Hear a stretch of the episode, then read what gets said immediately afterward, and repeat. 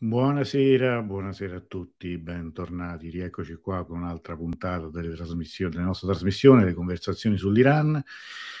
Stasera parliamo di sanzioni, tema sfiorato, toccato, affrontato tantissime volte, spesso nel, quasi in tutte le dirette che hanno trattato del nucleare, che hanno trattato dei rapporti tra Iran e, e, ed Europa, e Stati Uniti, e più in generale comunità internazionale, toccato moltissimo anche in questi mesi, diciamo da quando sono iniziate le proteste, mesi fa, eh, dopo la morte di Masamini, eh, sanzioni invocate da qualcuno, da altri ritenute troppo leggere, qualcun altro ritenute indispensabili, qualcun altro ancora assolutamente dannose, anzi eh, nefaste per qualsiasi possibilità di, di, di dialogo comunque di sviluppo del, dell'apertura dell'Iran nei confronti del resto del mondo e viceversa. Stasera cerchiamo un po' di, di trattare il tema in un modo un po' più preciso, quindi l'avevo promesso tempo fa,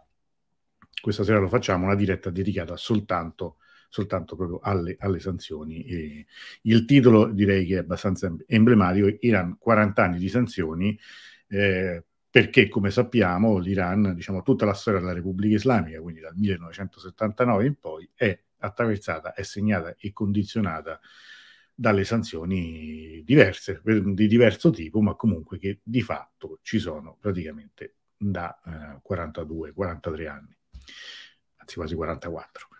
Bene, prima di entrare nel, nel vivo di, di, questa diretta, un paio di, così, di, annunci, come al solito, un paio di appuntamenti. Prossimo, la prossima mh, occasione, diciamo, di, eh, di appuntamento, cioè di, di, diretta, comunque di appuntamento qui delle conversazioni, è con il Cineclub Angolo Cuto che torna domenica sera con una serata in corto, cioè nel senso avremo due, eh, due cortometraggi in lingua originale doppiati in italiano. Tra l'altro in questo ringrazio tantissimo Sandra e Salarpa, ne, ne parleremo nel dettaglio, che sono loro eh, gli autori dei sottotitoli, anzi anche eh, loro hanno proposto, trovato questi due cortometraggi che vedremo. Eh, ci tengo a ricordarlo, eh, il, questa serata, come tutte le prossime serate eh, del Cineclub, sono eh, riservata agli abbonati al canale YouTube. Ehm, per due mesi l, l, c'è stata la possibilità di vedere questi film anche per chi non è abbonato, vedendoli in diretta. Mm, questo, da, da, questo momento in poi sarà accessibile eh, soltanto per chi si abbona. L'abbonamento, io ricordo sempre, è veramente, come dire, è una cifra irrisoria perché sono eh, 5 euro di fatto al mese, eh, si può disdire in qualsiasi momento, ma è veramente in questo, in questo caso anche l'unica possibilità, l'unico modo per sostenere anche questa trasmissione che dura da tre anni. Quindi è uno sforzo minimo che però credo che eh, sia il minimo da chiedere anche per un lavoro enorme come quello che va fatto per quanto, quello, per quanto riguarda i film, perché non c'è soltanto dire, la semplice trasmissione, c'è tutto un lavoro prima, in questo caso un lavoro di traduzione, di doppiaggio e di montaggio, che quindi insomma come dire, perlomeno come forma così di riconoscimento per questo sforzo la mettiamo soltanto per gli abbonati al canale. Abbonati al canale che lo potranno vedere quando e come vogliono, poi ovviamente il questa serata, serata a cui, come sempre, dopo la proiezione seguirà una, una discussione, uno spazio di, di, di, chiacchierare tra noi, con chi vorrà ovviamente anche in video, chi vorrà entrare in video e, e farsi anche vedere, o se no semplicemente attraverso i commenti. L'appuntamento, tanto ve lo ricorderò, è domenica 11 giugno alle ore 21. Per la prossima settimana, invece, prima di annunciare gli appuntamenti digitali, gli appuntamenti qui con le nostre conversazioni, un appuntamento, diciamo, in fisico, eh, in presenza Mercoledì 14 a Roma, eh, presso il caffè letterario Ora Felix, che è via Reggio Emilia 89, quindi quartiere Trieste, eh, ci sarà un'altra presentazione, già l'ho presentata una volta questa, questa risata, l'abbiamo presentata anche qui, se ricorderete, la settimana scorsa con il direttore Domenico Nocerino, della, eh, della, della rivista Opinio Iuris, il secondo numero che ha dossier Iran. Sarà l'occasione ovviamente per presentare la rivista, per parlare del progetto e ovviamente per, per parlare di Iran. Quindi è l'appuntamento è mercoledì 14 alle 18.30 in via Reggio Emilia 89 a Roma, al caffè letterario Ora Felix. Quindi chi ci sarà, eh, chi vorrà venire, anche sarà anche l'occasione per acquistare una copia del, di questa rivista per chi ancora non ce l'ha, e, e ovviamente per parlare di Iran.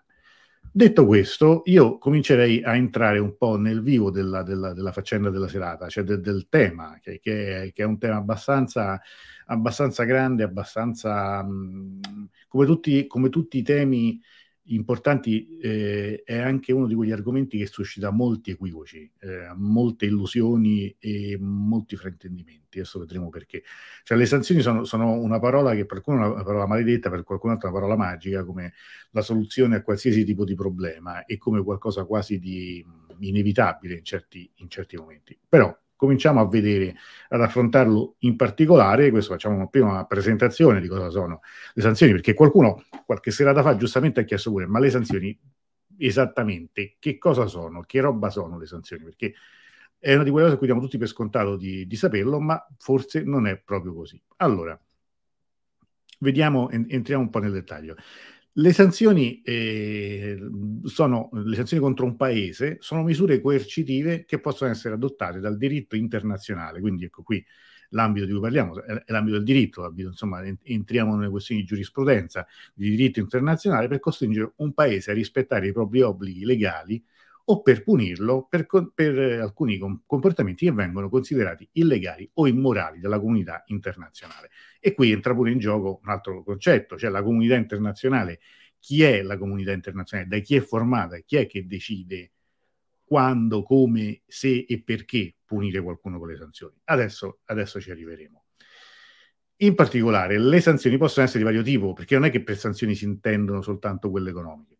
Le sanzioni economiche, quelle diciamo più eh, più applicate, sono, sono, delle misure che limitano o impediscono del tutto il commercio e gli investimenti con un paese, vietando o limitando l'importazione e l'esportazione di beni e servizi. Ad esempio, nel caso dell'Iran, l'esempio più classico, la sanzione economica più classica, sono le sanzioni sul petrolio. Quindi io non posso più comprare il petrolio dall'Iran e eh, chi lo compra è punito dalla comunità internazionale per intenderci, ma anche il contrario. L'Iran non può comprare le armi da, da qualcun altro, pena anche lì una sanzione mm, di conseguenza.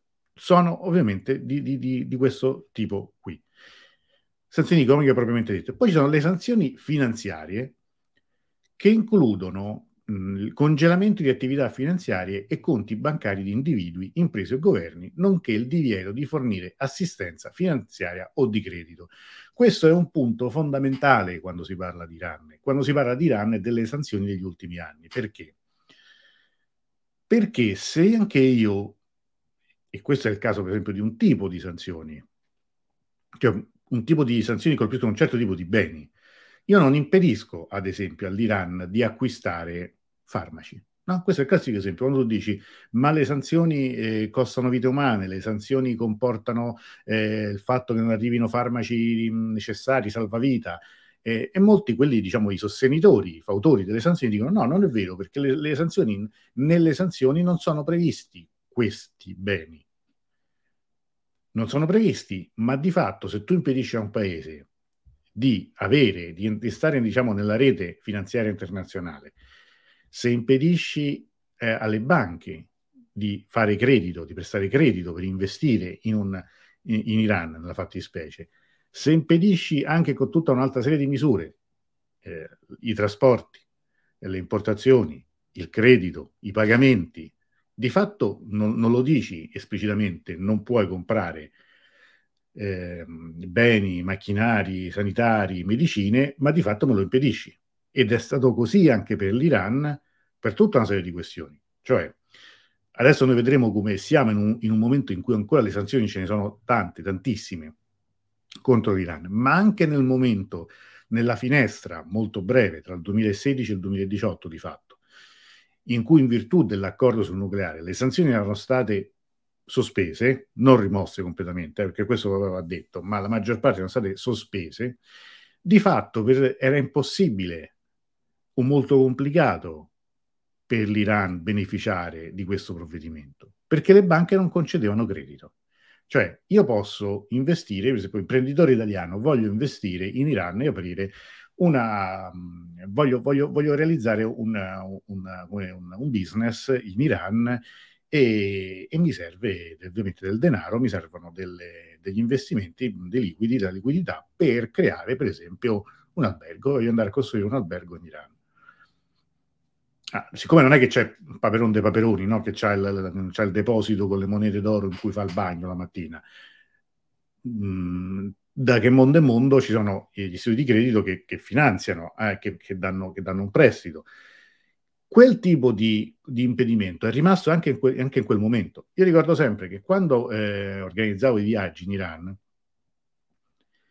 tra, le transazioni dirette per l'Iran comunque non c'erano ancora e molte banche comunque non ammettevano transazioni, operazioni in cui semplicemente si nominasse la parola Iran. Cioè, quante volte ho dovuto dire alle persone non scrivete, per esempio nella causale, se fate il bonifico per la caparra del viaggio, non mettete la parola Iran perché alcuni sistemi di alcune di molte banche li bloccano in automatico. Questo è un esempio banale, ma comunque molti imprenditori dicono noi abbiamo il problema che vorremmo fare impresa, siamo andati, abbiamo capito che è anche il, il, posto in cui investire, ma non riusciamo ad avere credito per andarci. Perché?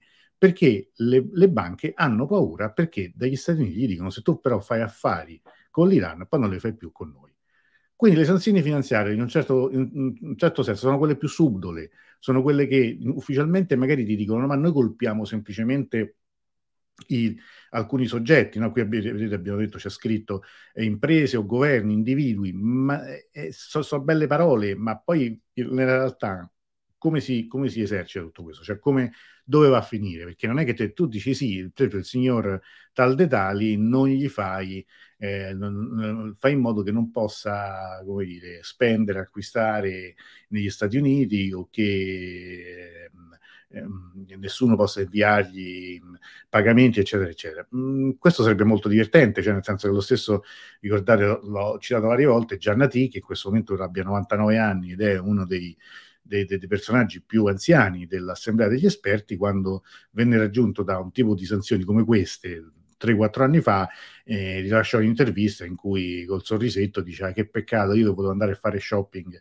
in America per Natale, invece non ci posso andare più. No? Quindi sono quelle forme un po' eh, così, anche diciamo abbastanza ridicole nel loro, nel loro poter essere simboliche, ma poi invece queste sanzioni colpiscono in realtà tutti, tutta la popolazione. Andiamo Vado, vado, un po' avanti. Poi ci sono le sanzioni diplomatiche, che sono quelle che tanti in questi mesi hanno invocato, si sono tagliati i capelli per chiederle, per dire è necessario, che sarebbe un, un segnale, una cosa forte. Cioè il ritiro o la riduzione delle relazioni diplomatiche, la limitazione dell'accesso alle riunioni internazionali, alle organizzazioni internazionali e il divieto di viaggiare o di ricevere visti. Anche queste sono forme di sanzioni che devono colpire, spesso hanno appunto un valore simbolico, ma anche pratico, nel senso che poi molto spesso alcuni esponenti di, di paesi, rappresentanti delle istituzioni, hanno problemi a viaggiare, hanno problemi ad andare fuori dal paese. Il ritiro la riduzione delle relazioni, delle, delle relazioni diplomatiche, cioè il ritiro dell'ambasciatore, la chiusura dell'ambasciata, oppure tenere aperta l'ambasciata ma ritirare l'ambasciatore, perché l'Italia lo fece con l'Iran all'inizio della famosa crisi degli ostaggi del 79. L'Italia richiamò l'ambasciatore che ritornò in Italia, ma l'ambasciata rimase aperta e quella italiana fu una delle poche ambasciate a rimanere sempre aperte e in quell'occasione l'Italia divenne un paese di riferimento anche per altri paesi europei, primo fra tutti la Francia, che in, quel, in quel, frangente venne rappresentata dall'ambasciata italiana. Però chiaramente, eh, come dire, sono segnali forti, sono segnali forti, ma anche lì eh, a chi servono poi alla fine?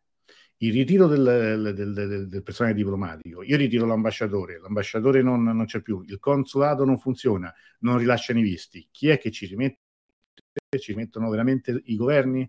Ci rimettono le istituzioni o ci rimettono i cittadini che hanno bisogno di, quella, di quelle istituzioni per viaggiare, ad esempio, per avere assistenza, per ottenere un visto, per viaggiare motivi di lavoro, di salute, di famiglia? Eccetera, eccetera, eccetera. E questo però è un'altra forma di sanzione, la sanzione diplomatica.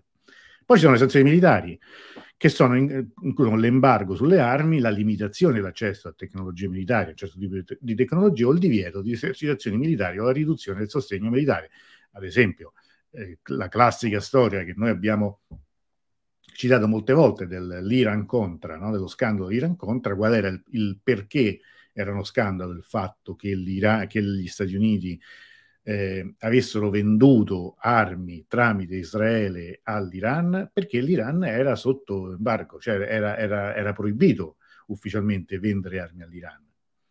Eh, e quindi stesso, lo stesso Reagan di fatto si salvò poi da, dall'impeachment veramente per, in, in modo abbastanza italiano, potremmo dire, però insomma eh, ci andò molto vicino e rischiò perché una, una, legge stessa del proprio paese, voluta dalla sua maggioranza, voluta poi tenuta poi in piedi anche dal Partito Repubblicano, però lui, la sua amministrazione l'aveva di fatto violata per tutta una questione che adesso non stiamo a raccontare, ma che, che tanto prima o poi magari ritoccheremo, se, se vi va. Una volta potremo dedicare, ne abbiamo già toccato qualche volta, però lo scandalo Iran Contra e, e quell'affare lì è è anche affascinante per capire come funzionano veramente le relazioni tra i paesi. Oh, chi è che decide queste benedette maledette sanzioni?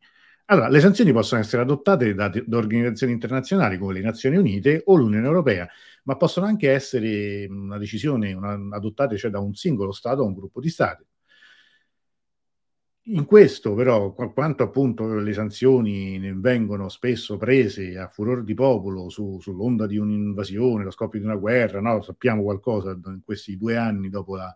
Eh, anzi, un anno e mezzo dall'inizio della, della guerra in Ucraina, però spesso sono contestate perché di fatto hanno conseguenze negative sui diritti umani, sull'economia e sulla popolazione. Di fatto eh, le sanzioni comportano una chiusura del paese, non comportano un'apertura e questo lo vedremo nel caso dell'Iran in modo specifico, eh, che, cosa, che, cosa, vogliono dire. Io ricordo a tutti che le famose sanzioni adottate contro l'Iraq di Saddam Hussein dagli Stati Uniti, dalla comunità internazionale e più volte diciamo, ricordate, beh, provocarono la morte, queste sono stime del, dell'UNICEF, di mezzo milione di bambini. E perché, l, l, perché non arrivano i medicinali, i medicinali di, di, di, di prima necessità? E ricordo che qua alla domanda eh, alla signora Albright, che era stata segretario di Stato, se quella, eh, questo dato fosse un dato accettabile per combattere un, dittatore come Saddam Hussein, la signora Albright disse sì, è un, è una, dire, è un costo accettabile. Io mi limito a riportare le, le, le sue parole, adesso non c'è più nemmeno la Albright, ma insomma, tutti moriamo. Eh, forse qualcuno muore un po' più tardi di quello che dovrebbe, ma insomma, queste sono considerazioni amare. Allora, queste sono le, chi dice le sanzioni. C'è un po' un equivoco, ci sono molti equivoci, si usano anche in modo un po', un po' così grossolano. L'embargo o le sanzioni sono la stessa cosa? No, sono concetti correlati, ma hanno significato diverso. Cioè, l'embargo è una misura che impedisce o limita il commercio di beni o servizi con un determinato paese o regione. Appunto, vediamo l'embargo sulle armi all'Iran, l'embargo al petrolio sulla Russia, le sanzioni possono includere misure, commerciali e non commerciali. Quindi diciamo che l'embargo è una forma di sanzione, ma la sanzione non è una forma di embargo. Ecco, mettiamola così, poi ci mettiamo a fare un po' i giochetti di parole. Ma questo anche per dire, perché io ricordo sempre che quando l'Italia eh, cancellò il volo quotidiano Roma-Teheran, io scrissi un tweet, insomma, abbastanza polemico, anzi ho un articolo in cui dicevo, ma come mi è venuto in mente, di punto in bianco era, era sempre pieno, e tra l'altro mandò a monte i piani di tantissime persone che lavoravano con l'Iran, l'account ufficiale di, di, di, di Alitalia rispose perché c'erano pochi, poche richieste per via dell'embargo. Allora, primo, detto, si riuscì a dire due cose sbagliate in un tweet, che in 280 caratteri, insomma, ce ne vuole pure. Cioè, primo, hai detto una cosa falsa perché invece era un problema trovarli i posti, perché erano sempre pieni i voli Roma-Teheran.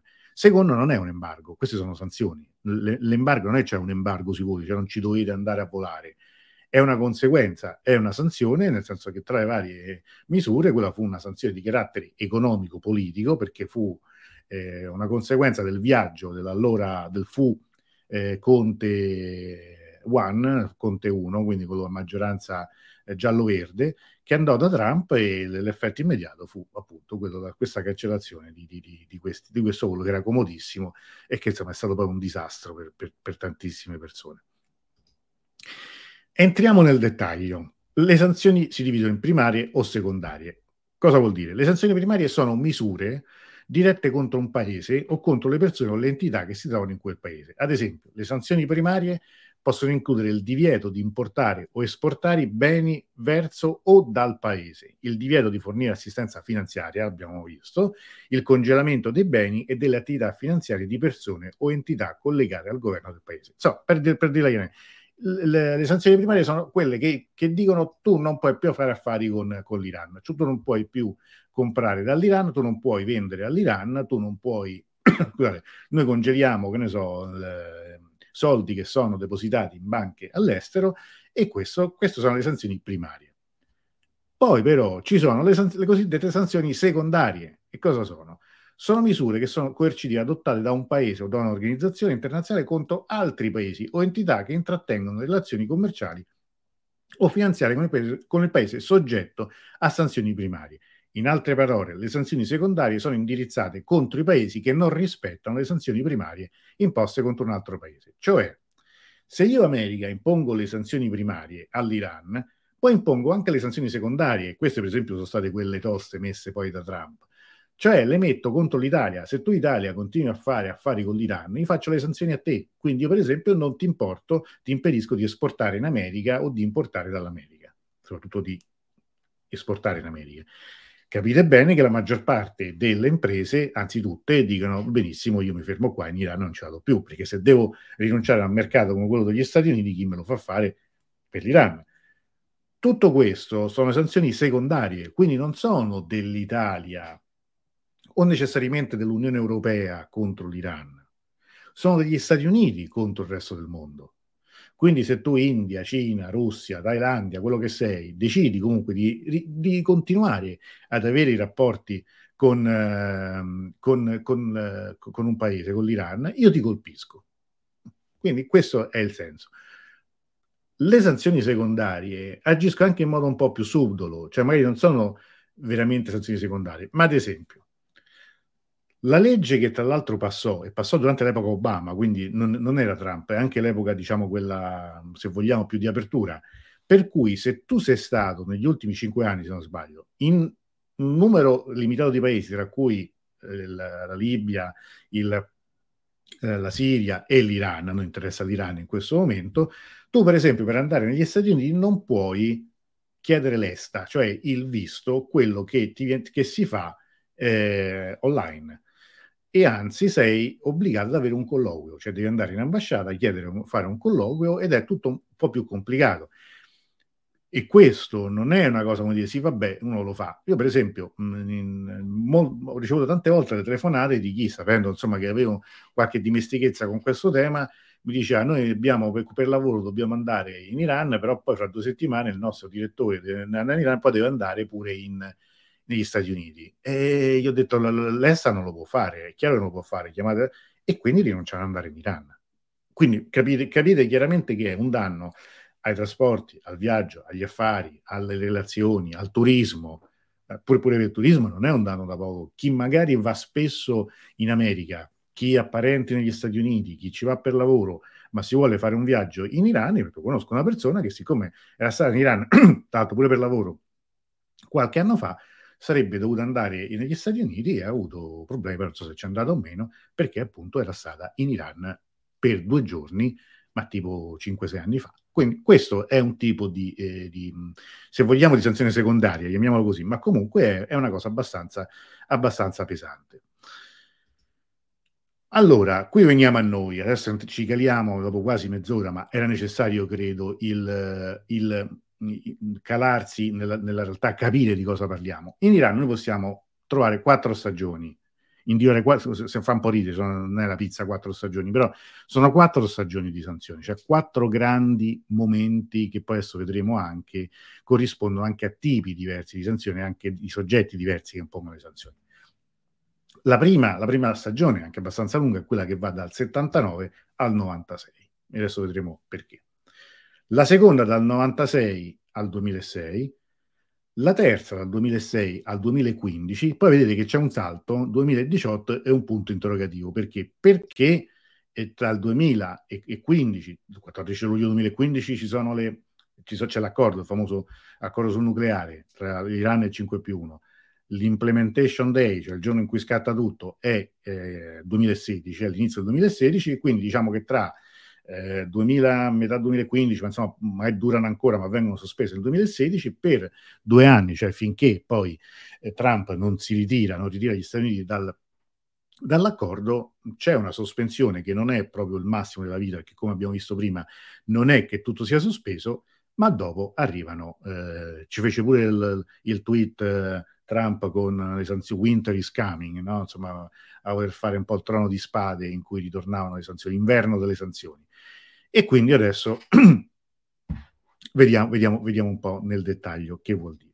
La prima stagione è, comincia nel 79 e sono delle sanzioni unilaterali, cioè è, sono gli Stati Uniti che le impongono eh, in seguito alla crisi degli ostaggi, adesso lo vedremo nel dettaglio, cioè non impediscono all'Iran di avere relazioni commerciali con altri paesi e non impediscono agli altri paesi di avere relazioni commerciali con l'Iran. Cioè, sì, eh, nonostante la condanna della comunità internazionale, la crisi degli ostaggi che va avanti per, eh, per 444 giorni, si risolve ufficialmente soltanto nel gennaio del 1981, ma l'Italia, ad esempio, può continuare e continua come tanti altri a, a fare affari con l'Iran fare a fare scambi, non c'erano sanzioni contro. Questo, per, questo dove nasce? Cioè nel novembre, quando, le immagini del 4 novembre 79, quando eh, comincia la crisi degli ostaggi, l'occupazione dell'ambasciata e, e, e, gli ostaggi che vengono tenuti per, per, per, più di un anno, sono vietate, import, eh, vietano le importazioni eh, iraniane negli Stati Uniti. Guardate che per esempio non, allora ce n'erano, uno dei prodotti eh, una, una, cosa, diciamo, la, le sanzioni eh, fanno anche la storia, cioè per esempio eh, gli Stati Uniti prima di allora non avevano una produzione ampia di pistacchi perché li importavano dall'Iran. L, ne, dal 79 in poi il divieto di importare beni dall'Iran, anche i pistacchi, fece sì che appunto le, gli Stati Uniti abbiano sviluppato poi un'industria agricola, insomma, nel settore de, de, de, de dei pistacchi. Questa è, un, è, è, una curiosità, ma una curiosità pure, pure importante. E, e, e, vennero congelati 12 miliardi di dollari di beni iraniani all'estero, insomma, quindi una cifra anche, eh, direi, eh, molto consistente. Nell'84, quindi eh, cinque anni dopo, il 19 gennaio, il Dipartimento di Stato eh, degli Stati Uniti dis- eh, designa l'Iran uno Stato sponsor del terrorismo per aver ripetutamente fornito sostegno ad atti di terrorismo internazionale. La designazione porta con sé ampie sanzioni statunitensi. È il momento in cui eh, ehm, l'Iran, che è impegnato con, nella guerra, lunga guerra con l'Iraq, eh, combatte una guerra simmetrica anche in, in, Libano, con Hezbollah, con il sequestro di numerosi occidentali, tra cui anche americani, con, con tutta una serie di, di, operazioni che vengono più o meno, eh, più o meno correttamente addebitate all'Iran, ma eh, diciamo questa, questa situazione fa sì che gli Stati Uniti impongano altre sanzioni oltre a quelle che abbiamo visto prima. Cioè, nel senso, sono sanzioni, diciamo, antiterrorismo. Non c'è, quest- non c'è più soltanto la questione del, dell'ambasciata, cioè del, della crisi degli ostaggi, che oramai è anche terminata da, da, da tre anni ormai, ma eh, c'è questo, questo, nuovo, questo nuovo capo di imputazione, potremmo dire così. Nel 92, qui siamo già un altro passaggio, eh, approva il congresso degli Stati Uniti, approva l'Iran a Iraq Arms Non Proliferation Act, cioè le, è politica degli Stati Uniti opporsi a qualsiasi trasferimento di beni o tecnologia all'Iraq o all'Iran ogni volta che vi è motivo di credere che tale trasferimento possa contribuire all'acquisizione di quel paese di armi chimiche, biologiche, nucleari o, o convenzionali avanzate. E ora qui, cioè, eh, questo insomma sarebbe tutto molto bello se non fosse che fino a, cioè Iran e Iraq si sono combattuti fino a, a quattro anni prima e gli Stati Uniti hanno, hanno sostenuto l'Iraq, cioè quelle le famose armi eh, biologiche, convenzionali, avanzate, eccetera, eccetera, è come se l'Iraq le ha avute e come se le ha avute anche dagli Stati Uniti. Anzi, c'è stata anche una collaborazione stretta tra Washington e, e, e, e Baghdad. Non è, non è, qui il caso, ma insomma la, la foto, l'immagine eh, eh, di, di, di, Saddam Hussein, che era comunque un, un, in quel momento un amico degli Stati Uniti, dopo una fase diciamo un po' di, di diffidenza, ma che poi nella, nella, seconda fase, seconda metà del conflitto con il, con, con, l'Iran sia stato esplicitamente ed evidentemente eh, sostenuto dagli Stati Uniti, beh, qui insomma fa, fa, un pochetto ridere, non fosse altro che nel 92 siamo già con l'esperienza del, della prima guerra del Golfo alle spalle, cioè eh, nel frattempo la guerra con l'Iran è finita, eh, Saddam Hussein ha invaso il Kuwait, eh, gli americani hanno armato mezzo mondo per andare a liberare il Kuwait, hanno pensato inizialmente di rovesciare eh, Saddam Hussein, poi ci hanno ripensato, hanno mandato al massacro comunque i curdi e tutti quelli che si erano ribellati, però a questo punto comincia lo stillicidio che durerà poi per, per altri 11 anni, cioè nel senso che Saddam Hussein è individuato come uno dei grandi eh, cattivi del mondo, uno dei grandi nemici degli Stati Uniti e cominciano a colpire l'Iran e l'Iraq, cioè eh, una botta al cerchio e una alla botte, potremmo dire così. In quel momento Iran e Iraq non, non stanno combattendo più, è bene dirlo, l'Iran si è tenuto fuori dal, dal conflitto della guerra del Golfo contro, contro, Saddam Hussein e ha visto anche con piacere che Saddam Hussein, insomma, in quel caso le ha, le ha buscate, come si suol dire. Questo è il quadro internazionale e qui intervengono appunto altre nuove sanzioni di carattere, possiamo dire, militare, economico, riservate sempre al, a, contro anche l'Iran. La seconda stagione, che va dal 96 al 2006, qui lo vedete qui, è il 5 agosto del 96 e il congresso degli Stati Uniti approva l'Iran Libya Sections Act, in seguito noto come Iran Section Act, cioè cerca di penalizzare le entità che investono nell'industria petrolifera iraniana che potrebbe dare accesso a fondi per sviluppare o acquisire armi di distruzione di massa o finanziare il terrorismo. La legge impone agli Stati Uniti di imporre sanzioni alle società straniere che investono più di 20 milioni di dollari all'anno nel settore petrolifero o del gas iraniano. Le sanzioni non vengono attuate, tuttavia, dopo le proteste dei paesi europei fino al 2010. Cioè, gli Stati Uniti nel 96, e qui iniziano col 5 agosto del 96, siamo ancora, cioè siamo nel primo mandato di, di Clinton, ma che poi verrà eh, rieletto, eh, come vedete c'è un tentativo di colpire direttamente l'Iran e di colpirlo, diciamo, dal punto più importante, cioè del petrolio, cioè non c'è un embargo totale, però ti dico, ti impongono sanzioni alle società straniere, quindi anche una società italiana che decide di investire più di 20 milioni di dollari all'anno nel settore petrolifero del gas iraniano. C'è la volontà esplicita di colpire l'economia iraniana. Però l'Europa allora non è l'Europa di adesso, i paesi europei non ci stanno, anche perché quello è il momento. Pensate al 96, che al momento c'è stata la ricostruzione di Rafsanjani, quindi diciamo un'economia che si è aperta. Seguirà l'anno dopo le elezioni di Khatami, quindi il momento massimo di apertura anche politica e culturale dell'Iran. Gli altri paesi dicono: Ma mm, cioè, perché dobbiamo seguire gli Stati Uniti in questo, questa linea qua? Non conviene a noi, non ne vediamo nemmeno il senso. Però l'intenzione degli Stati Uniti è questa. 90, tra il 96 e il 97, questa tendenza continua, e Clinton emette ordini esecutivi per vietare in generale l'esportazione di tutti i beni e servizi dagli Stati Uniti all'Iran o dall'Iran agli Stati Uniti. Qui tenete presente, qui cominciamo a parlare anche di tutti quegli strumenti tecnologici, informatici, che poi oggi sono diventati di uso comune. Quegli anni lì sono gli anni in cui le, le, diciamo, l'hardware soprattutto e, anche i software eh, cominciano ad essere eh, un bene di, di, di, consumo, di massa, cioè cominciano ad essere venduti. È l'anno in cui penso molti di noi hanno, hanno, hanno cominciato a pensare o hanno acquistato un personal computer e, e, e via dicendo. E capire che questo è un, altro, è un altro passaggio in cui di nuovo gli Stati Uniti, a guida sempre democratica, decidono comunque di andare sem- di nuovo contro. Tenete presente che in questo momento non ci sono eh, grandi tensioni dirette tra Iran e Stati Uniti, che non hanno rapporti diplomatici dal 79, ma da, su, sul terreno o su altre questioni non c'è più la tensione che c'era magari durante la, la guerra in Libano, no? Poi c'è una terza stagione, eccola qua. E qui entriamo nel, nella grande telenovela, dramma, non so come lo vogliamo chiamare, del nucleare perché comincia tutto nel dicembre del 2006 quando il Consiglio di sicurezza dell'ONU approva la risoluzione 1737 che impone a tutti i paesi eh, di, membri eh, di non avere commercio nucleare con l'Iran. Vengono congelati i beni di individui e società sospettati di avere legami col programma nucleare iraniano. Ma qui però tutto sommato parliamo ancora di una cosa limitata.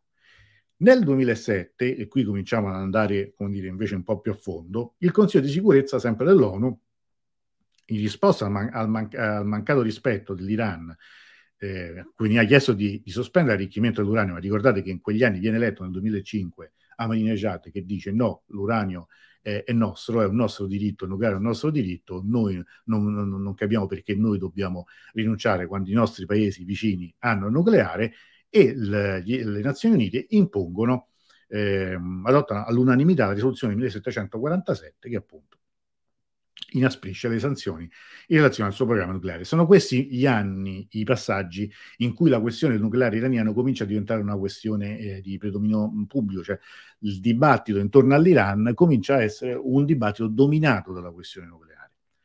E, e siamo appunto a, a, a, a questo passaggio qui, nel 2007. Nel 2008, il 3 marzo, il Consiglio di sicurezza ancora approva la risoluzione 1803 e questo ampliano ancora le sanzioni relative al nucleare. Sono gli anni, ricordate che comincia a parlarsene continuamente, il 2008, questo è marzo, novembre sarà eletto Obama e quindi cominciano invece dei timidi tentativi di dialogo. Poi però ricordiamoci sempre che nel 2009 viene eletto, viene rieletto Ahmadinejad con le contestatissime elezioni, quelle dell'Onda Verde, e quindi la questione si cristallizza di nuovo. E veniamo al 2010, vado, anche un po' più veloce, nuova risoluzione delle Nazioni Unite, vengono inasprite le sanzioni e vengono, viene vietato all'Iran di effettuare test di missili balistici con capacità nucleare e impone un embargo sul trasferimento dei principali sistemi d'arma all'Iran. Poi ci sono, c'è un'altra misura del, degli Stati Uniti che, che, prende di mira le aziende che investono nel settore energetico iraniano o che vendono petrolio raffinato all'Iran e le banche straniere che fanno affari con le banche iraniane designate. Qui comincia a essere la cosa più pesante. A luglio l'Unione Europea, questo è un passaggio pure direi anche drammatico, accetta una serie mirata di sanzioni contro l'Iran. Queste sanzioni prendono di mira persone, aziende e settori direttamente coinvolti nel programma nucleare iraniano e in altre aree. Il 31 dicembre del 2011 il Congresso degli Stati Uniti approva una legislazione che consente agli Stati Uniti di imporre nuove sanzioni alla Banca Centrale dell'Iran e di sanzionare le banche di paesi terzi, ecco questa è la famosa questione detta dall'inizio, se i paesi che importano petrolio iraniano non riducono significativamente tali importazioni entro sei mesi. Ecco che qui, com- come vedete, cominciano a essere sanzioni di tipo diverso, non è più sono più gli Stati Uniti che vanno contro l'Iran, ma vedete che l'Unione Europea si piega a questo, questa tendenza, vengono colpite, poi sai, quando si dice istituzioni o personalità che, che, possono essere collegate al programma nucleare. Se dentro ci metti i Pasdaran, i Pasdaran, come abbiamo detto tante volte, non è che rappresentano soltanto una forza militare, ma rappresentano un impero economico, ci sono intere compagnie industriali legate ai Pasdaran, compagnie aeree, compagnie di comunicazioni, compagnie petrolifere. In questo senso tu blocchi una parte economica del paese importante. E veniamo appunto a quello che poi sono gli anni più duri, cioè nel 2012, questo me lo ricordo perfettamente perché nel gennaio 2012 eh, io sto per andare in Iran e infatti l'Unione Europea si impegna a vietare, no, cioè non perché ci sto per andare io, eh, l'Unione Europea si impegna a vietare le importazioni di petrolio iraniano, il Congresso degli Stati Uniti espande la minaccia di sanzioni economiche secondarie, ecco appunto, contro le aziende che fanno affari con l'Iran, eccetera, eccetera, eccetera. Il divieto generale per le persone statunitensi di fare affari in Iran o qualsiasi entità straniera posseduta e controllata da una persona statunitense. Allora, questo, questo fatto qui, questo passaggio qui fu eh, devastante perché con questa questione qui delle, delle, delle sanzioni anche dell'Unione Europea eh, ci fu un problema proprio pratico, cioè nel senso che non c'erano più voli diretti da, da, dall'Unione Europea a, all'Iran. Io mi ricordo che andai al Fajr nel gennaio di quell'anno e tutti gli ospiti che venivano anche dall'Europa, mentre prima potevano contare su voli eh, diretti più o meno, erano costretti tutti a passare per... Eh, eh, gli Emirati Arabi, per la Russia, cioè non, non, non, c'era più la possibilità di un volo diretto perché poi cominciavano a farsi la guerra, quindi le compagnie non concedevano più nemmeno rifornimento a, a, agli aerei de, di una compagnia eh, straniera, di una compagnia europea. E quindi questo è il 2012. 2012, nel 2013 il, di nuovo ci sono altre botte diciamo da parte degli Stati Uniti che ampliano le sanzioni secondarie eccetera eccetera però, però qualcosa poi si muove perché perché nel 2013, nel maggio 2013, anzi no, scusate, nel giugno 2013, viene eletto, viene eletto eh, Rouhani e Zarif, che vedete qui in, nella foto, diventa ministro degli esteri. Cioè è il momento in cui l'Iran sceglie invece di puntare al dialogo.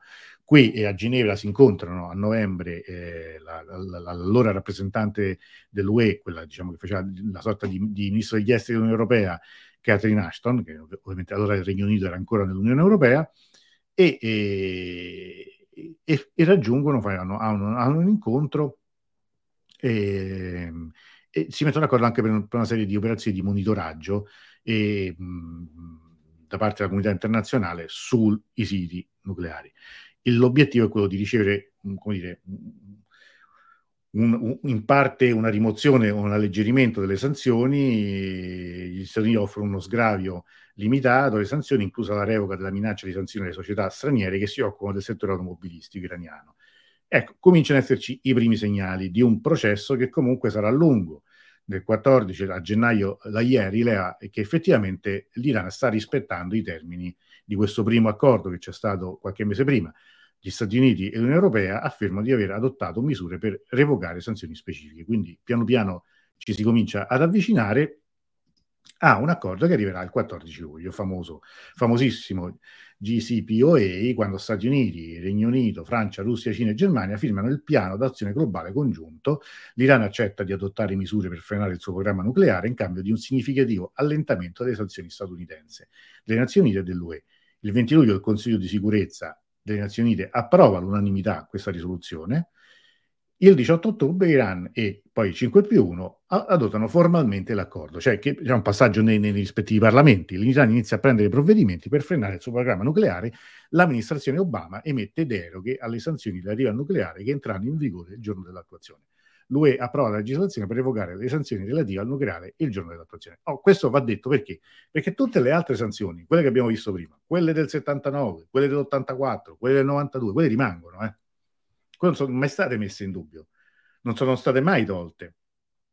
Ma tutte quelle messe invece per il nucleare vengono tolte, verranno tolte finalmente nel 2016. Cioè, quando c'è il famoso Implementation Day, quando effettivamente la IEA verifica che l'Iran ha rispettato i suoi impegni, eh, la giornata di attuazione, eh, viene annunciata la giornata di attuazione ed entra in vigore la risoluzione 2231 del Consiglio di sicurezza delle Nazioni Unite. Gli Stati Uniti revocano le sanzioni secondarie relative al nucleare contro l'Iran, mentre quelle sanzioni secondarie vengono revocate, le sanzioni statunitensi primarie contro l'Iran rimangono in vigore, quello abbiamo detto prima.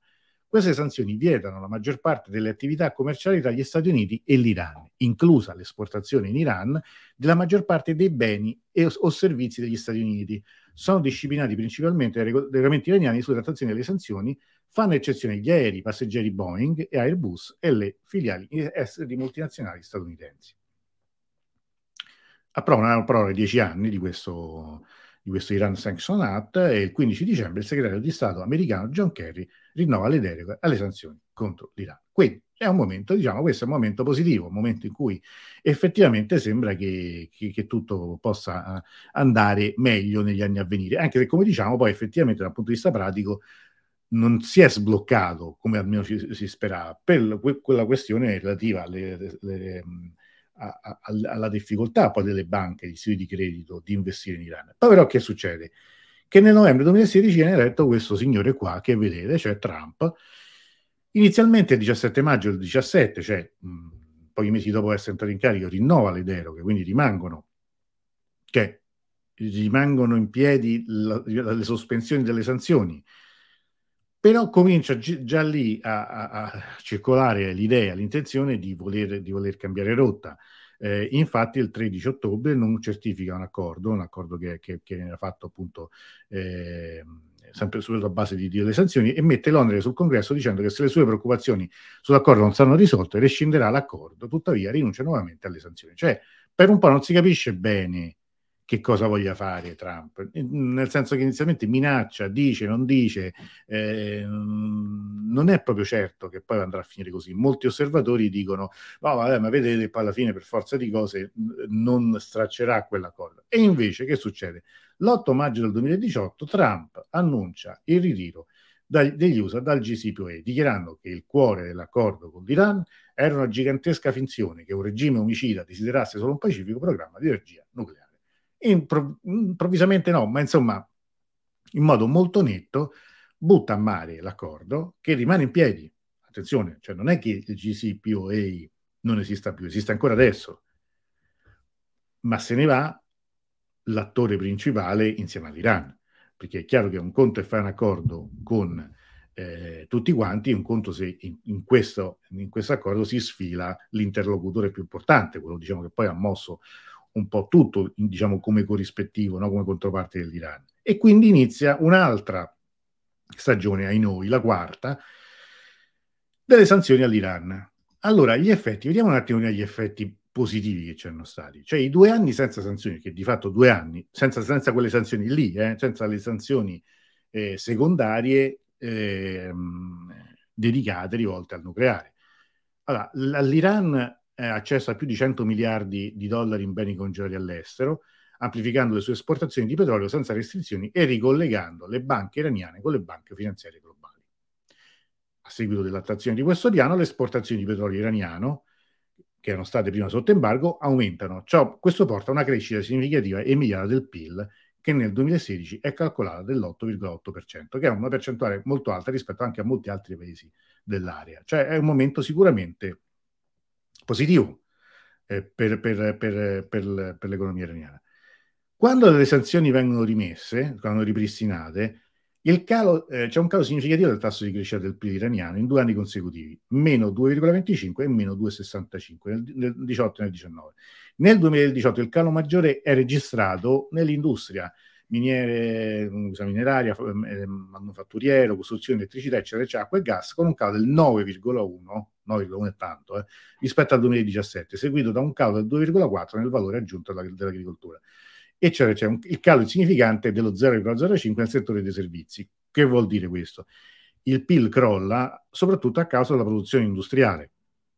Perché? Perché la produzione industriale è, è, dipende ovviamente dal mercato petrolifero e quindi la riattivazione dell'embargo petrolifero eh, da parte degli Stati Uniti ricomporta un crollo. I settori dei servizi e dell'agricoltura invece ne risentono meno perché sono rivolti principalmente al mercato interno. Questo è uno pure dei motivi per cui, perché quando uno va in Iran vede sempre sti cantieri infiniti che fanno palazzi, che ricostruiscono, che fa... perché questa è anche una, una, una conseguenza eh, naturale di un paese che è sotto sanzioni, cioè un paese che non può investire all'estero, che non riceve investimenti dall'estero se non in forma limitata, alla fine eh, come dire, se butta sul mattone, se continua a investire, continua a, a, a cercare uno sviluppo nel, in quel settore lì.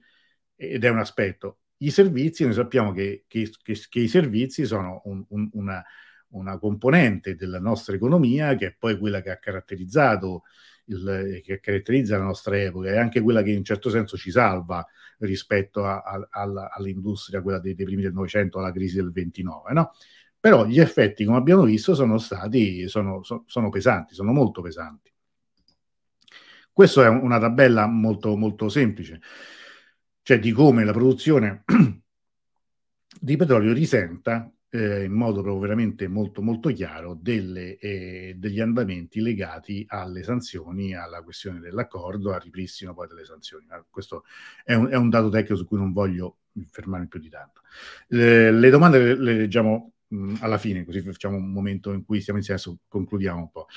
C'è stata una, una parola magica che per un po' di tempo ha illuso un po' di qualcuno, era Istex, cioè il sistema Istex che era, è un acronimo che sta per Instrument in Support of Trade Exchanges, era stato creato nel 19 ed era un meccanismo che doveva finanziario speciale per facilitare gli scambi commerciali con l'Iran, nonostante le sanzioni internazionali. È stato istituito dagli Stati europei, da Stati europei, cioè Regno Unito, Francia e Germania, i tre paesi, che è uno strumento per aiutare l'Iran a ottenere beni essenziali come cibo e medicine senza violare le sanzioni statunitensi. Che è un'entità finanziaria, in sostanza, imprese, per aiutare gli scambi tra le imprese, eh, transazioni commerciali tra le imprese europee e quelle iraniane eludendo diciamo, le, le, le, sanzioni statunitensi. Ma non ha mai funzionato. Sapete, quanti, sapete quante transazioni ha fatto Istex? Ditemi, sparate voi un numero, vediamo se qualcuno dice quello esatto vince, vince un premio. Eh, giuro, vi mando un, libro in PDF se, se, indovinate. Indovinate quante transazioni dalla, dalla, sua creazione ha fatto Instax, però dovete dirlo subito, non andate a cercare su, su Google e chi vince otterrà un premio, prometto. Mentre ci pensate e scrivete, diciamo chi è il più veloce a scrivere, noi andiamo avanti. Questo, queste sanzioni non è vero che non hanno effetti sul sistema sanitario, perché è vero che non colpiscono, non sono esplicitamente rivolte contro prodotti eh, sul sistema sanitario. Scusate, interrompo soltanto un attimo per rispondere ai nostri amici. Francesco dice 3, Clementina dice 27, mi dispiace, avete sbagliato entrambi perché sono zero. Zero. Il sistema Instex ha avuto zero transazioni, cioè è un progetto che eh, è stato portato avanti da questi paesi su cui sono stati investiti soldi, studi, eccetera, eccetera, ha fatto zero transazioni. Questa è, come dire, è, è, è, una cosa sconcertante, veramente sconcertante e direi vergognosa poi del, dire, dell'effettivo potere dell'Europa.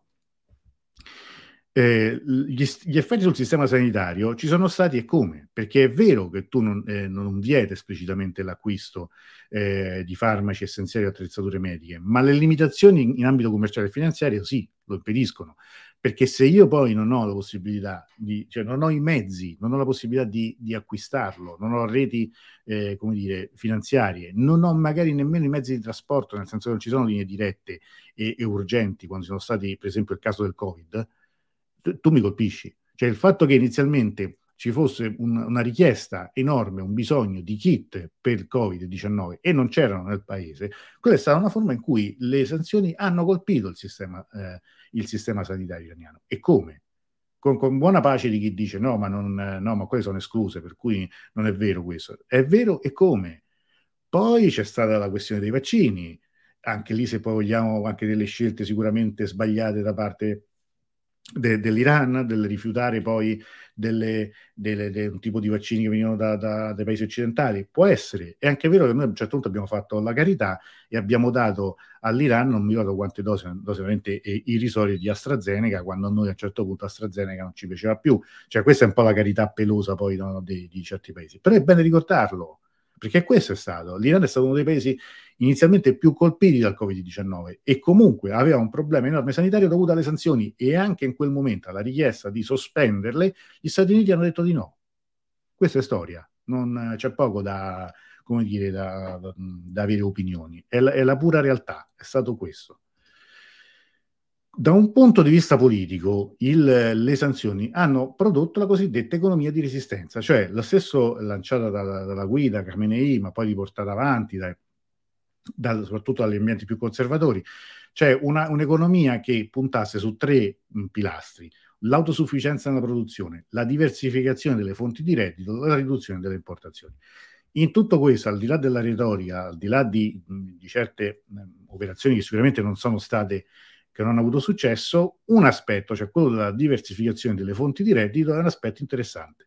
Perché secondo me se c'è una, una questione che andrebbe anche approfondita di più dell'Iran negli ultimi anni, è proprio il fatto che negli ultimissimi anni l'Iran abbia diversificato come non mai la propria, cioè, l'origine del proprio reddito, cioè il PIL iraniano oggi è, com- è, composto in misura molto più bassa dalle esportazioni del petrolio rispetto a prima, perché alla fine ne hanno potuto esportare di meno e quindi l'investimento nei servizi è stata una, una cosa importante, importante ma non sufficiente diciamo, per restituire dire, una stabilità economica a un paese che è in grave, in grave difficoltà. E questo è la fine del, diciamo, di questo excursus, di questa presentazione. Da un punto di vista poi politico vale la pena ricordare che le sanzioni favoriscono chi l'apertura non la vuole, ma non è soltanto una questione politica e di retorica, ma politica anche di affari. Le sanzioni favoriscono il mercato nero, favoriscono quelle forme di eh, commercio, di relazioni internazionali che sono tanto più eh, importanti quando sono vietate. Cioè, quanto più sono clandestini illegali, quanto più chi detiene certe forme di controllo e di potere e di canali eh, all'estero, quindi ritorniamo con, anche qui con i famigerati Pasdaran e tutto quello che possono rappresentare, molto spesso hanno fatto affari in periodo di sanzioni. Come diceva il nostro amico Alberto Negri, che è stato qui ospite pure diverse volte, non ho mai visto, dice, non ho mai visto in tanti anni nessun regime crollare per le sanzioni. Sicuramente eh, l'Iran è un paese che vive da, da, da quando è Repubblica Islamica sotto sanzioni e che appunto eh, siamo eh, ancora oggi qui a parlarne, a parlare di possibile rimozione, di, di cambiamento, di prima togliete le sanzioni, no, prima rinunciare a questo, e, eccetera, eccetera, eccetera. Allora, vediamo un po' eh, se, ci sono, se ci sono domande. Fabri dice, le uniche sanzioni che io ritengo giuste sono quelle che possono limitare la macchina bellica di un paese aggressore come la Russia, appunto. Sanzioni su merce utili per civili, secondo me, sono inutili e dannose, ovviamente. Al massimo il problema è quando lo stesso prodotto utile per i civili può essere usato anche per scopi bellici, come il petrolio, allora lì diventa complicato il discorso. Ehm, sì, cioè, io non sono d'accordo, non, non sapete come la, come la penso anche sulla questione della Russia. Ehm, dipende chi è che decide però chi è lo Stato aggressore, perché in questo caso siamo tutti d'accordo della Russia. Nel caso di Israele e la Palestina, eh, quante, quante, risoluzioni ci sono che condannano quel, quell'invasione, quell'aggressione e quante sanzioni ci sono? Nessuna. Sanzioni zero. No? Non credo di, non credo dire, um, di dire una cosa sbagliata. Francesco dice appunto sono intimidazioni ricattatorie di stampo mafioso, ma sì, ma mh, di fatto è stato così. Avete visto che poi pure per, per, l'Iraq mi sembra che sono durate tantissimi anni, non mi pare che abbiano portato soltanto miseria e, e, e, e fame e problemi.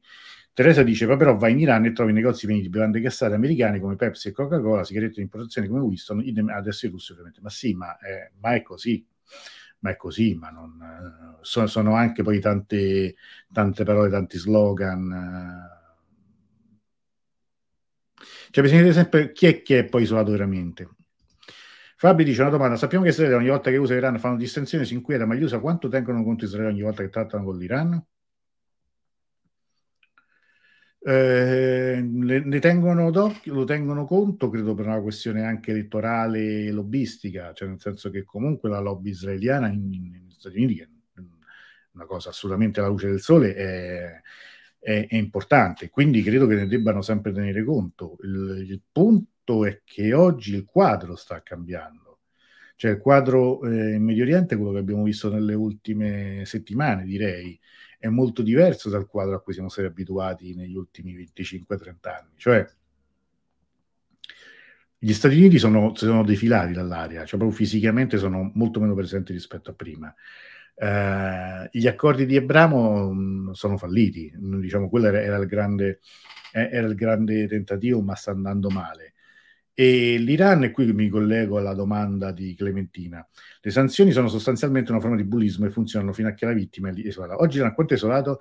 L'Iran, e questo è il punto, cioè l'Iran, eh, noi chiediamo sempre appunto che, si, che siccome non fa eh, accordi con noi, cioè che noi ci isoliamo dall'Iran e viceversa, più o meno, in, in forma più o meno evidente, eh, però non possiamo dire che sia isolato un paese che ha ristabilito, hanno riaperto ieri l'ambasciata in Arabia Saudita, sta trattando per ristabilire i rapporti diplomatici con l'Egitto, eh, tutto questo sotto diciamo, l'accordo con l'Arabia Saudita, sotto la benedizione, la regia o comunque il patrocinio della Cina e anche da un punto di vista militare si stanno attrezzando per manovre congiunte nel Golfo Persico, addirittura tra i, i vecchi, i, gran, i, grandi, cioè i grandi rivali, cioè se, se, a questo tentativo si mettono insieme Pakistan e India, Iran e Arabia Saudita, capite che insomma è, è, è, un, po', è un po' diverso rispetto a come, come è stato tutto fino a qualche mese fa.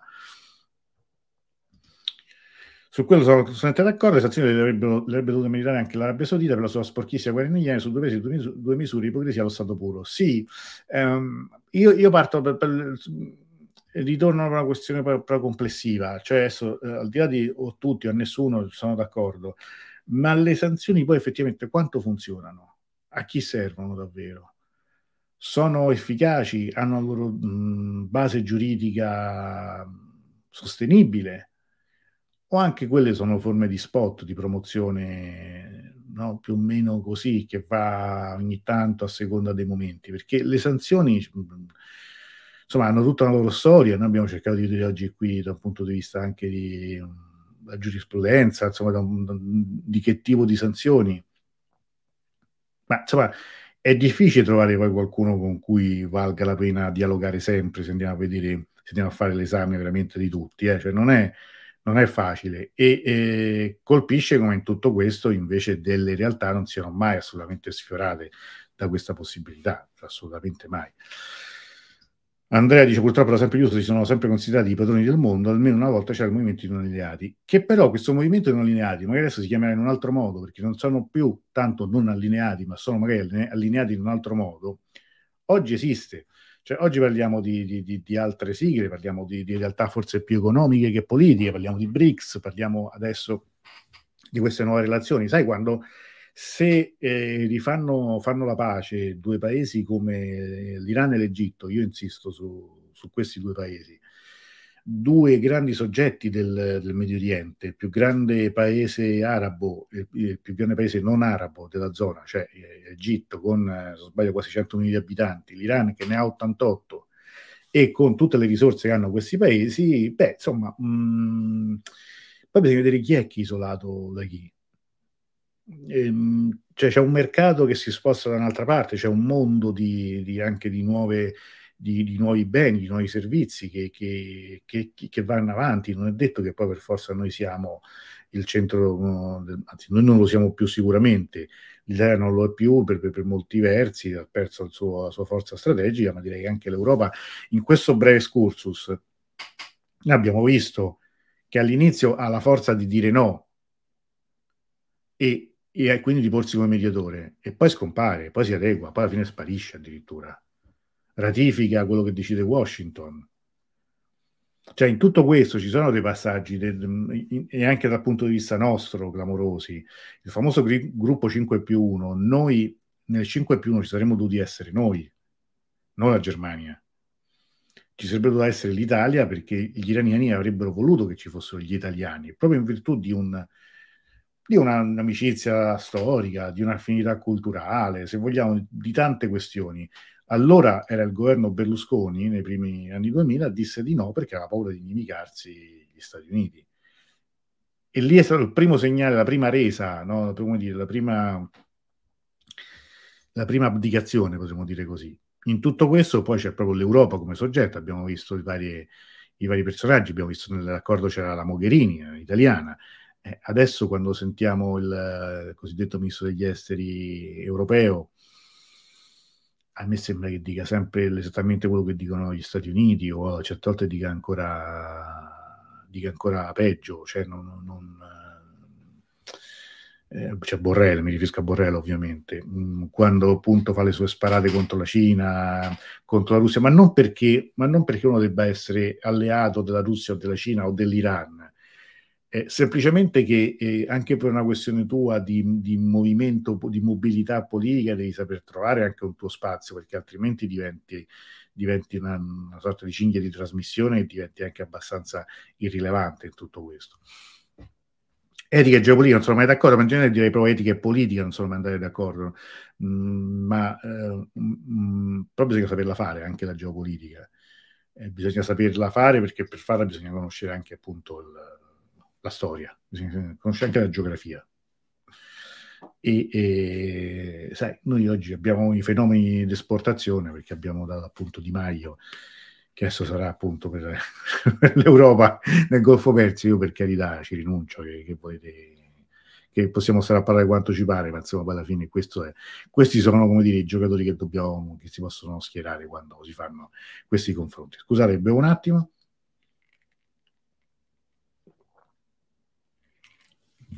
Bene, allora, non so se ci sono domande o altri interventi. Io ricordo che possiamo andare a parlarne, anche suggerire anche voi se ci sono altri temi legati a questo che possono interessare.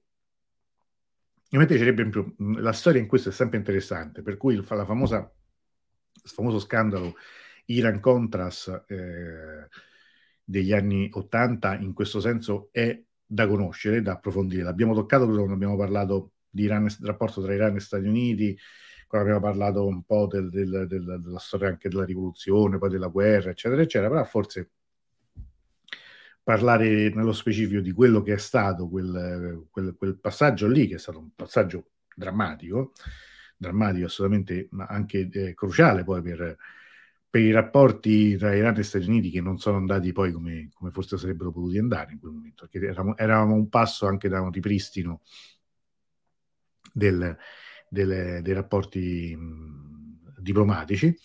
Allora, io ricordo intanto, invito di nuovo ad abbonarsi al canale YouTube, questo per, tanto per vedere eh, il, i film domenica sera e, e, in futuro per vedere, vedere quando, quando vedete. Poi magari per avere anche altri, altre occasioni come quella che abbiamo avuto lunedì tra, tra, noi, cioè per, insomma, con gli abbonati, in cui abbiamo parlato di altre cose, presentato anche un po', anche un po' eh, nello specifico.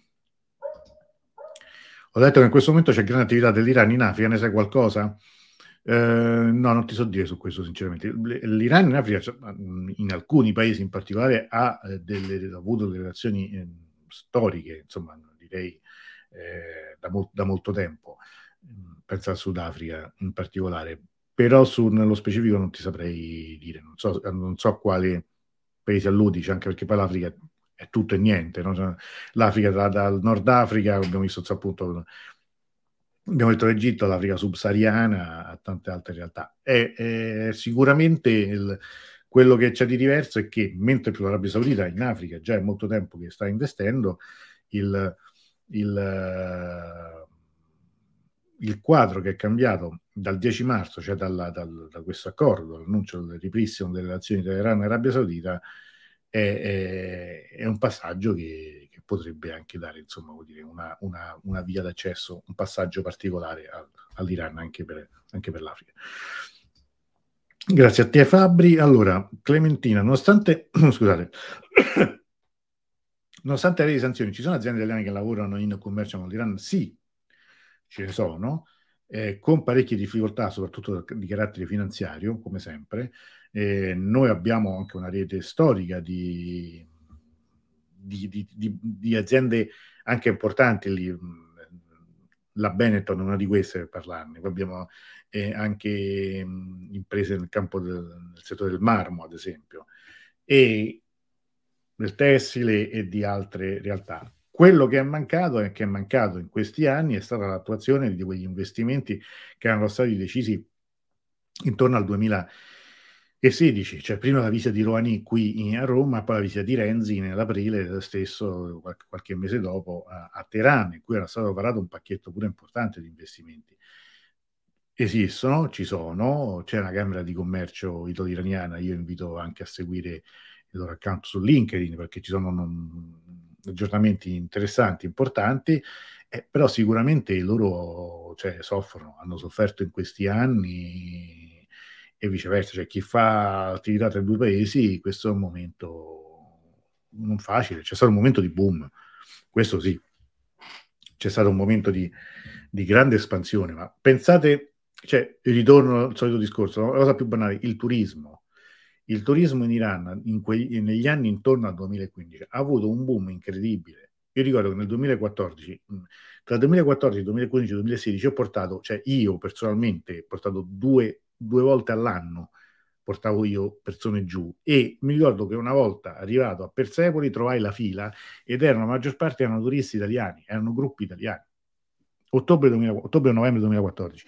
Cioè il, c'è stato uno scambio che ha poi comportato ovviamente l'investimento negli alberghi, nel, nel, nel, nei tour operator, in, in, tante forme di scambio, anche, da, anche poi per farli venire, cioè, questa è una cosa intensa. Oggi tutto questo è, è, più limitato perché intanto non ci stanno i voli, cioè ce ne sono molti meno. E, non è così semplice appunto col visto come era in alcuni momenti eh, ci sono le paure, ci sono le polemiche, la, la Farnesina sconsiglia di andare, cioè, eh, tutto questo eh, è, è, una cosa che limita. Pensate che in questo momento il 99% dei turisti in Iran sono o cinesi o russi, anche perché eh, l'Iran ha fatto un accordo con la Russia e un altro con la Cina in cui ha eliminato il visto per i mondi turistici. Quindi se tu vuoi andare per turismo in Iran, prendi, ti fai il biglietto e ci vai. Cioè, pensate di quanto si semplifica tutto quanto. Andrea qui suggeriva Mali, Burkina, mm, non ti so dire, no, onestamente lo potremmo approfondire in un'altra occasione, un'altra diretta, ma non ho eh, al momento elementi per parlarne. Ultima domanda, che avrei voluto fare per, era la possibilità rispetto agli USA sull'Iran, ma appunto intendo al di là di Renzi che invita Rovani e copre le statue. Eh, L'Italia ha sempre avuto una, una, un atteggiamento diverso rispetto alla, agli Stati Uniti sull'Iran. Cioè, storicamente, io qui poi mi, mi, mi dispiace ripetermi, insomma, poi mi divento noioso, ma eh, l'Italia della Prima Repubblica ha saputo barcaminarsi anche negli anni più complicati della guerra, degli ostaggi, la rottura, de, la rottura delle relazioni diplomatiche tra Stati Uniti e Iran, ma ha saputo mantenere un, un dialogo anche di, di ottimo livello, cioè di, di, come dire, di, a livello di ministri degli esteri, e con l'Iran eh, e questo ha anche garantito la risoluzione di molti problemi, cioè, anche perché noi avevamo lì poi lavoratori, famiglie, eh, questioni di, dire, di, di, carattere umanitario. Io ricordo sempre questo, eh, Andreotti che è stato ministro degli esteri in molti anni, in più, in più governi, ha saputo mantenere un canale privilegiato soprattutto con alcuni personaggi, uno di questi era Velayati, Velayati è stato ministro degli esteri varie volte ed è, ed è, poi ancora oggi una figura molto ascoltata dalla guida Khamenei. Ehm, ma lo ha saputo fare, cioè nel senso l'Italia non è mai andata prima di Prodi in visita ufficiale in, in Iran.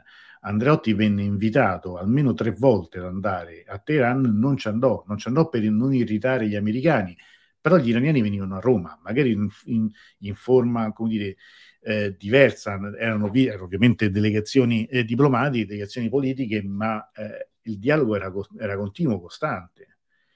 E, e, storicamente l'ha avuto questo, questo, ruolo, ripeto, appunto durante la crisi degli ostaggi, ha mantenuto l'ambasciata sempre aperta, è stato il primo, il nostro eh, ambasciatore Mezzalama, io lo ricordo nel mio libro, Iran 1979, fu il primo degli ambasciatori occidentali a rimettere piede a Teheran dopo la crisi degli ostaggi. Questo perché? Perché noi avevamo lì degli interessi, perché eravamo liri, per cui diciamo, o chiudiamo tutto e poi gli spar- i risparmiatori italiani eh, ci fanno neri, oppure noi dobbiamo saperli tenere buoni, dobbiamo saper tenere eh, un rapporto in modo, in modo anche intelligente.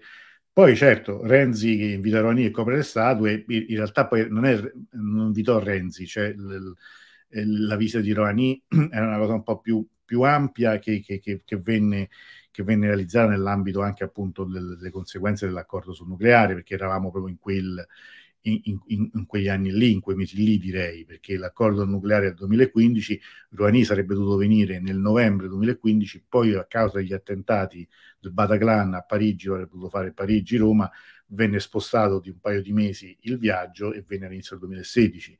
Ma mh, l'incidente, quello delle statue, dimostra anche la scarsa dimestichezza di, di certi personaggi poi a trattare no, del, con alcuni soggetti, cioè nel, nel senso che, che lui mh, lì fece una, fece una gaffa perché, perché, di fatto poi di politica internazionale Renzi non ha mai capito nulla, insomma non, non, questo si può dire tranquillamente e cadde abbastanza male.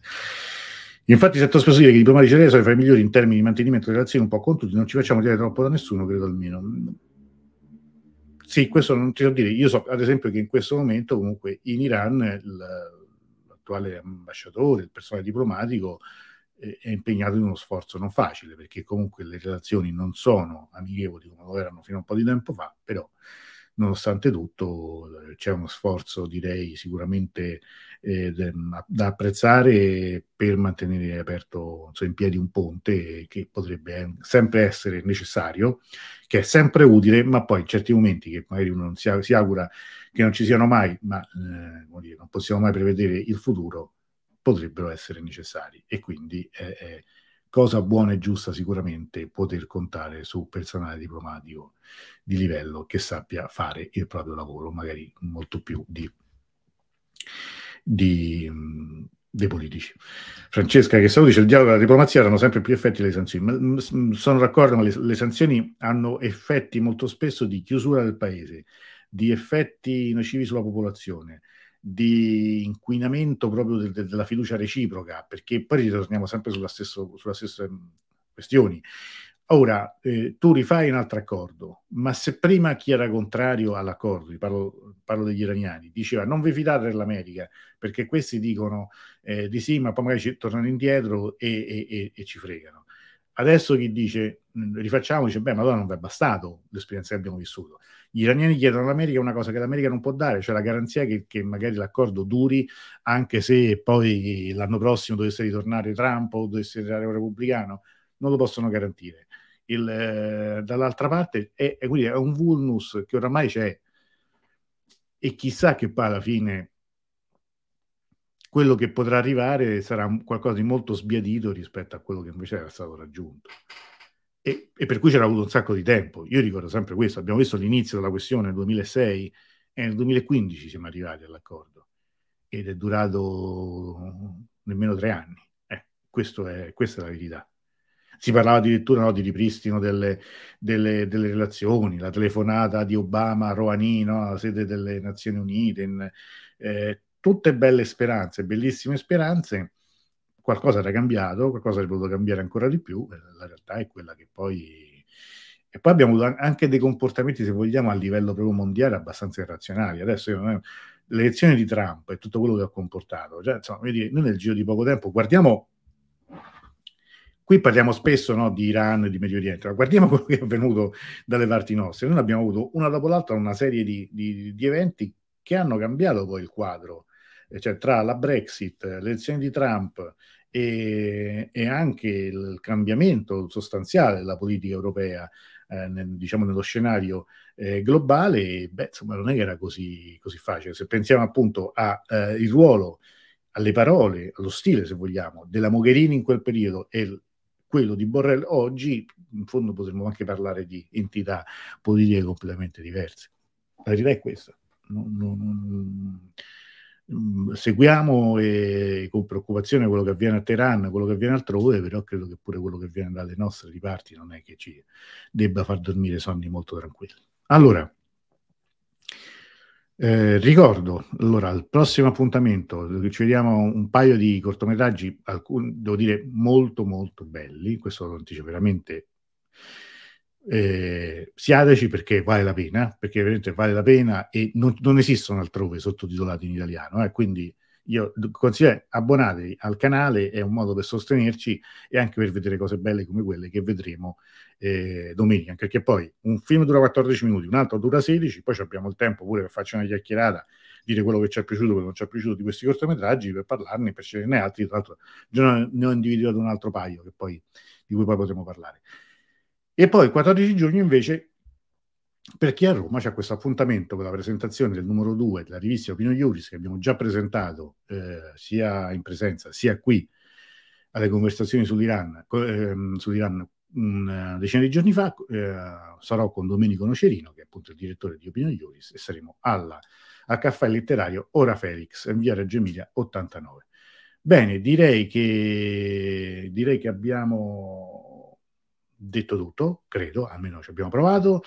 Grazie Andrea, dice questa era molto interessante, grazie a te, Clementina, grazie, un approfondimento molto interessante, buonasera. Eh, io ricordo, per tutte le persone abbonate al canale, eh, io manderò, se vorranno se lo scaricheranno o no, anche la presentazione che ho fatto questa sera. Questa è una diciamo, delle, delle cose che, eh, che, che hanno gli abbonati al canale YouTube.